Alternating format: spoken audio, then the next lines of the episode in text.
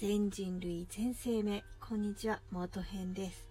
消費地に乗りまくってラジオ第2弾です。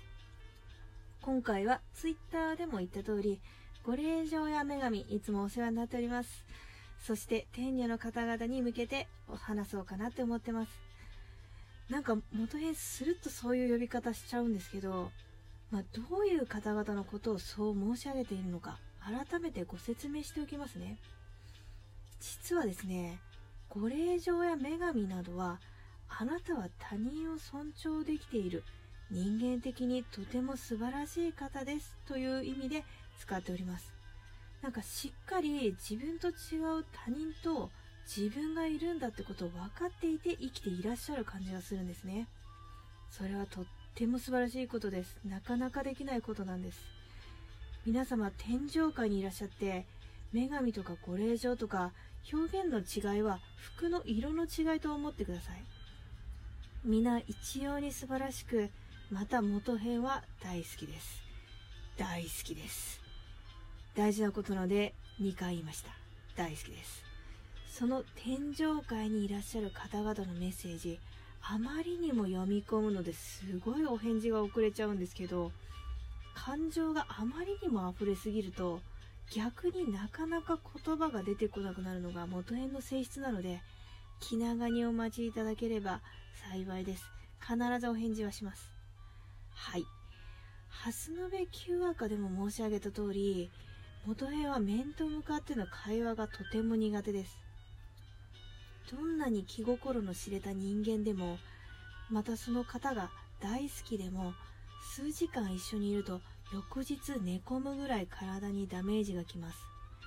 なので天上界に元編も入らせていただいてリアルとかでお話ししたい気持ちはめちゃくちゃあるんですけれどもやはりこういったマシュマロを挟んでとかラジオで気の向かれた時に元編の言葉を聞いていただいてそして皆様も心の余裕がある時に気の向いた時に元編へマシュマロメッセージを送っていただく。こういう形式形式が元編には一番合っているように思います。実はですね他人との心地いい距離って人によって全然違くてそれをみんな誰とでも会話できるよね友達100人できるかな？みたいに人との心地いい距離を一定にしてしまったから苦痛を感じる人が出てくるんじゃないかなって元編思ってます。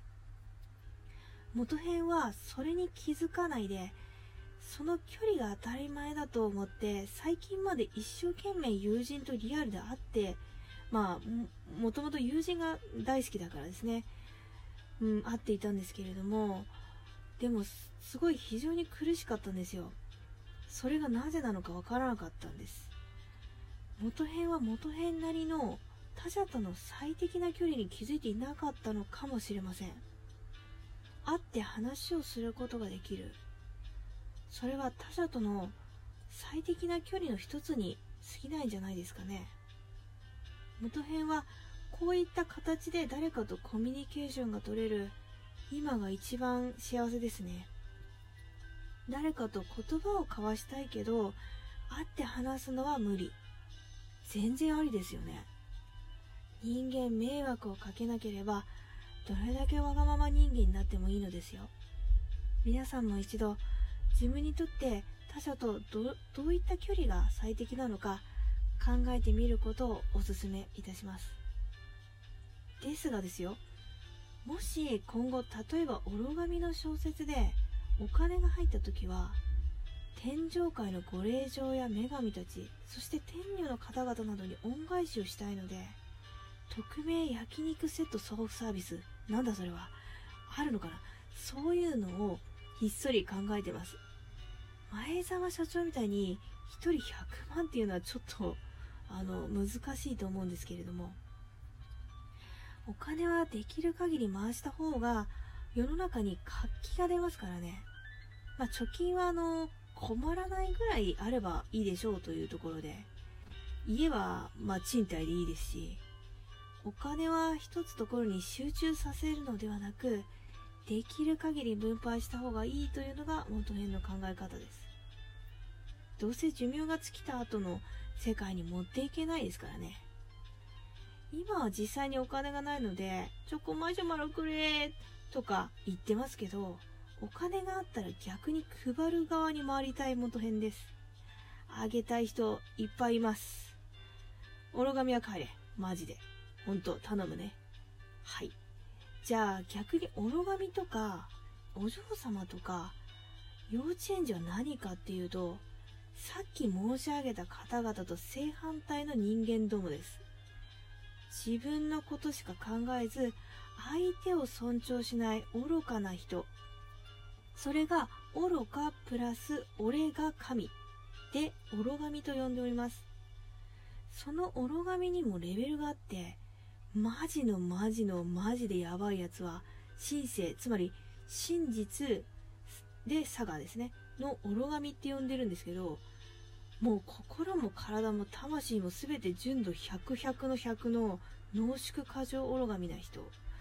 こういう方々はこれから変わる可能性もないし、うーん、もう、なんか生きている限り周りを傷つけ続けるので、もう迷惑にしかなりませんなぁと元編は思っております。こやつらが発言力のある地位についた時の迷惑っぷりは目を覆いたいものがあります。なぎ払ってくれ。オウムはそっとしておいて、こういう奴ら巨神兵お願いします。マジで。こういう方々には関わるだけ損なので、できる限り逃げることをお勧めします。ツイッターで今出回っている、ショップでイチャモンつけてきた、神聖愚神たち、まともに話しちゃいけません。多分、こちらの言葉をいいように解釈して、その自分なりの解釈とか論理で激怒して殴ってきますから、もう対応が全然できない。何やってくるかわかんない。つまり、触らぬ愚神にたたりなし。桑原桑原と言って、あらゆる手段、あらゆる嘘をついて逃げてください。はい。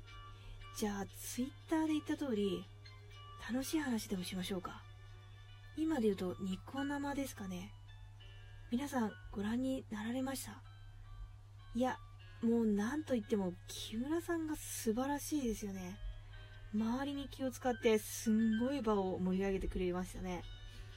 ファンが多いのも頷けます。特にあの、リリックマッチの時に、ボイパでセッション組んでくれたの、あれ熱くなかったですか？すごいですね、あの人。やっぱ、ちょっと、池袋ディビジョンの CD 多く買っちゃうかもしれません。いや、ニコ生でちょっとあのー、やっぱ気持ち変わってきますね。あんまりあの、声優さんとかそういったイベントって元編触れない方なんですけれども、ちょっと今後考え方を変えようかなと思ってます。面白いですね。うん。まあ、木村さんの他に申し上げますと、石谷さんも若々しくていいですね。で、感想が親父かっていう。すいません。木村さんと仲良さそうなのも良かったです。まあ当たり前ですね。あの兄弟の設定なので。あと、野津山さんに至っては、22歳。まあ、ちょっと なんでそこって思うんですけど、あの、うん、眩しすぎますよね。普通に喋ってる時は結構こう柔らかい感じなんですけれども、ですが、ラップの時お墨すごくなかったですか？いや、男性なんだなって思いました。なんだその感想は。いい加減にしようっていう。失礼いたしました。はい。あと、リリックマッチですね。元編も応募してみようかしらと思ってます。もちろん MC ネームは元編ザゴリラですよね。不調変座みたいでよくないですか？何言ってんだお前は。はい。あと、早見先生、先生ね。もう、笑いましたよね。めちゃくちゃ笑いました。私は私の道を行く、かっこじゃくらい。って感じで、もう、先生じゃなかった、パパって言って、心の中で叫んでおりました。特にエビの下りは、ツイッターでも申し上げた通り、もうめちゃくちゃ笑いました。何あれ？笑うよ。もうセンブリ甘酒5杯飲むわ。ほんと、負けた。はい。やっぱり、あの、声いいですよね。いや、知ってましたけど当たり前なんですけど、どんな徳積んだらあんな声に生まれるんですかね？いや、知らんけど。でも、即興とか生放送はあんまり向いてない気がしましたけど、どうなんでしょう？お体、お心最優先にって思ってしまいますね。いくら若々しい方でも。いつまでも健康で素敵な先生を演じてほしいと元編祈っております。はい。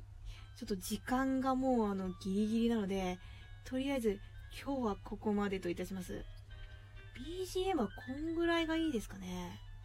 あとあの、今、マイ、iPhone で、あのー、収録してるんですけど、どうしても動作音が入ってしまうので、マイクを買おうかなと試行錯誤中です。